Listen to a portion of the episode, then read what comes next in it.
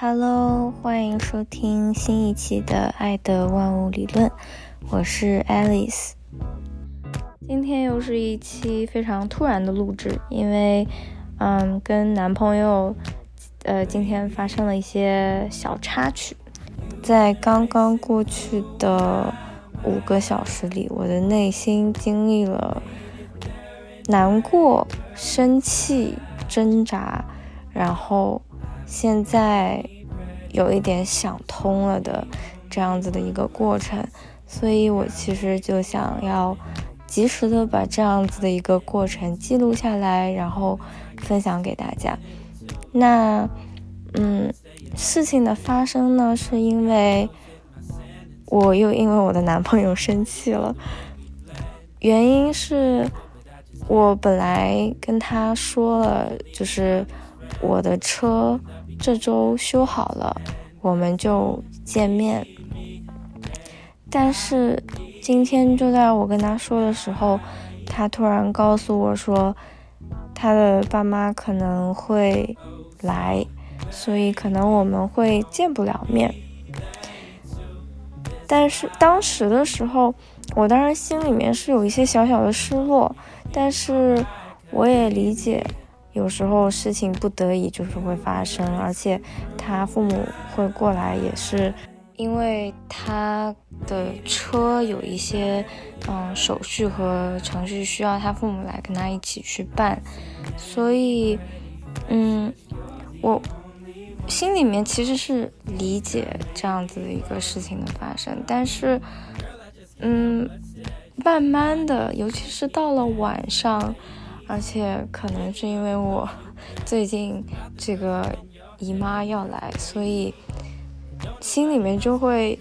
越想越多，就会去反复的咀嚼这件事情。那越咀嚼的话，就会越觉得啊，这个事情有鬼，这个事情不好，就会给开始给这个事情加很多的评价。然后今天其实我想聊的是。当我们在亲密关系当中期待落空的时候，我们怎么样才能走出来，然后站在另一半的角度来考虑这样一件事情？我觉得我们其实人很容易就会有各种各样子的期待。我其实哪怕。就是已经很每天的去练习，让自己不要有那么多的期待，让自己去拥抱这种无常的生活。但是不可避免的，还是会有期待啊。就是期待，就是一件可以让日常生活变得很愉快，让无聊的生活变得很有趣的一个这样子的一种心理模式吧。所以其实很难不期待。那。我其实就因为已经一个月没有跟他见过面，所以真的很期待跟他见面，然后很期待跟他就是一起吃饭聊天，可以握着他的手，可以就是摸到、触碰到这个人，而不是一直在手机里面讲话，所以自己脑子里面就会幻想很多嗯美好的场景。但是有期待，最危险的一件事情就是，期待是很容易会落空的。往往十个期待有九个都是会落空的，还有一个在落空的边缘，要落不落。所以，嗯，其实道理也都明白了。唉，然后，嗯，晚上开始咀嚼这件事情的时候，我就想，我就开始。责怪我的伴侣在心里面，当然我知道自己这个是自己的一个情绪，所以我其实并没有将这一切告诉我的男朋友，他到现在也不知道我今天晚上都经历了些什么。嗯，但是我最开始的一个状态就是在不断的觉得，不断的想说，啊，他一定是不想见我。他才没有好好安排这个行程，他一定是不够在乎我，他才没有把这件事情当回事儿，他才会放我鸽子，他才会那么不小心就让我们的计划泡汤了。So I took it very personally。我想的都是我，我不被爱了，我不被重视了，我自己的不安全感就直接吞噬了我的思维和情绪和整个人。那这个阶段结束了之后，我觉得我突然觉得不行，这样子的思想思维太软弱了。我又把自己摆在一个被害者的位置，我又把自己摆在一个嗯需要被爱的位置，我不能这样子。于是我就真的就拍着自己说：“It's okay, it's okay, it's okay。”就算他不那么爱你也没有关系，就算他没有那么重视这件事情也没有关系，It's okay, everything's okay because 我可以重视我自己。然而，这样子的一个想法呢，又让我开始变得非常的愤怒，因为我就开始觉得说，我这么就是宝贵的时间，他居然一点都不去尊重他，然后我想了这么多，他也一点都不珍惜他，所以实质上我还是在想我自己，我觉得我的自尊心备受打击，然后我觉得我。为这个关系想了这么多，他却没有。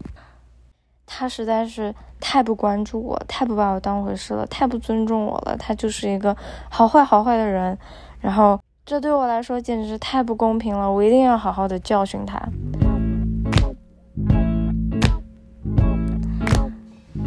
然后就在我就是不断的去咀嚼琢磨自己生气的这个情绪。嗯的时候，我突然想上厕所，我就去上了个厕所。结果回来再躺下的时候，我发现我的这个愤怒的心情突然一下子没有了。而在我去上厕所的前一秒，我在想的是，嗯，我要做些什么让自己开心起来？我要做些什么让自己，嗯，脱离这种。非常负面的一个情绪状态，我可以，我做得到。然后我其实本来打开了播客，准备听一些播客，然后也在想说，如果我们这周末不见面，那我自己可以做一些什么。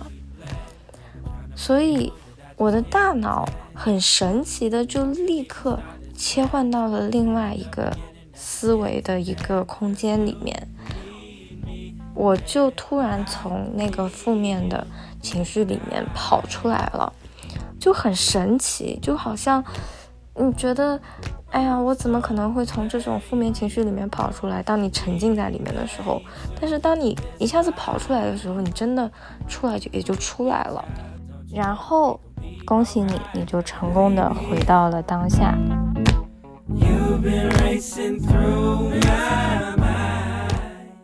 我突然回看了一下他跟我的聊天记录，然后我发现，其实他并没有说一定是我们这周末见不见的成面，他说的是有可能，然后他会去问他的父母，然后回来告诉我，所以并不是我脑子里面想的这样，就是我们肯定见不了面了，或者他就是把这件事情抛到脑后了，而是。他父母可能就是，嗯，临时的跟他说了这样子的一个事情，然后他也不知道这个事情到底会是什么样子的一个结果，是见还是不见，他父母是来还是不来，所以现实情况跟我后来自己脑子里面琢磨的情况根本就不太一样。有了这样子的一个想法之后，我就突然想到说，可能他。也是在迁就他父母的一个时间，他父母可能也不是一个那么有计划性的父母，所以可能也是心血来潮就跟他说了这件事情，所以他也完全没有准备，然后他也要迁就他父母的时间，那他父母怎么可能考虑到我呢？能考虑他儿子的时间就不错了。当我开始这样子想的时候。我已经把我的关注力从我自己的 insecurity，从我自己身上放到了他的角度上，放到了他的身上。我在想他的生活，他的这个场景可能是什么样子的，他可能遇到了什么样子的困难，他可能在面临什么样子的一个嗯情况。这个情况不仅仅是外部的情况，可能是他父母的一些非常临时性的想法，也有可能是内部的情况，比如说，嗯，他和他父母的一个不太喜欢计划的一个性格，也导致了他会犯这样子的错误，会做这样子的事情。但是当我自己全身心的放在我自己的 ego 上，放在我自己的不安全感上的时候，就很容易感到受伤。到此为止，我的心路历程就结束了。我对这件事情的一整个情绪的转换和体会就暂时告一段落。从一个非常就是就是好像在一个。大大的乌云下面，然后在一个龙卷风的那个漩涡中心，然后就在那边哭泣，觉得自己不被爱了，被抛弃了，然后到嗯生气，觉得啊自己不被尊重，然后觉得他是个坏人，他不尊重我，他做这些傻逼的事情，然后再到嗯可以去站到他的角度，然后去换一个。嗯，角度和思维去思考这件事情，其实，嗯，带给我的反而是更加嗯平和的心情和更加嗯宽容的一个就是心态。那这就是我自己消化情绪的一个完整的过程。我想把它记录下来，因为我觉得。这样子一个消化的过程，其实很有可能会一直不停的发生，然后我可能需要不断的去提醒自己，然后不断的去练习，才能可能一次比一次做得更加的好。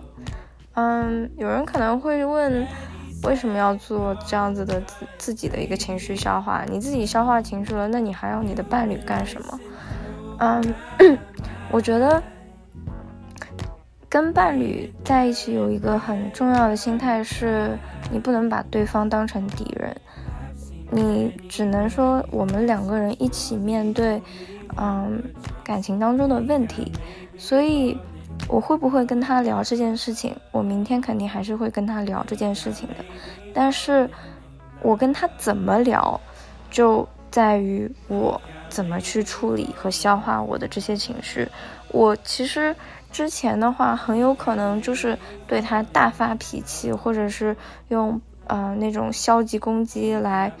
嗯讽刺他，来伤害他。那其实这样子对两个人都不好，对这段关系的发展也不好。但是当我自己把情绪消化完了，然后我才能更清晰的告诉他，嗯这件事情是让我有什么样子的感受，然后为什么会这样，他。也才能够以更好的方式去改变在这段关系里面的一些，嗯，可能做事的方式啊，然后跟我相处的方式，嗯，这就是所谓的你要教别人怎么对你吧。而我相信呢，这样子的一种方式会比你用愤怒也好，然后撒娇耍赖也好，然后撒呃消极攻击也好，用这些就是。嗯，拐弯抹角的行为，去去想让伴侣去猜你的想法，去领悟到你到底想让他怎么做，会对你们关系质量的提升有更加有效的一个作用。而且与此同时，你的情绪也不会再被你的伴侣牵着走。你可以完完全全的对自己的情绪负责，你不会再出现说他做这件事情我就不开心，他做那件事情我才会开心。那你其实把自己的情绪和自己的权利全部都，就是你自己情绪好坏的一个权利，嗯，全部都交给了你的伴侣，掌控在他的手上，你自己就没有办法去，嗯，为自己的情绪负责，也没有办法去掌控自己的情绪，这个感觉其实是非常糟糕的，而且很多人其实意识不到这一点，很多人觉得我只要用愤怒来控制我的伴侣，让他们去做我想让他们做的事情就可以了，但是事实上这件事情。看似是你控制了他，其实是你自己的情绪在被他控制着，所以对于两个人都是不好的。因为当对方被你的情绪控制的时候，他其实并不能真正的理解你的核心需求是什么，你到底想要在这段关系里面想要的是什么，那他也不会有真正有效有意义的做出改变。总而言之，有句话还是很有道理，最后都是拼谁睡觉睡得比较香。我今天已经输给他了，我觉得我男朋友现在应该睡得比猪还香。但是，而我折腾了一个晚上之后，现在还在录播客，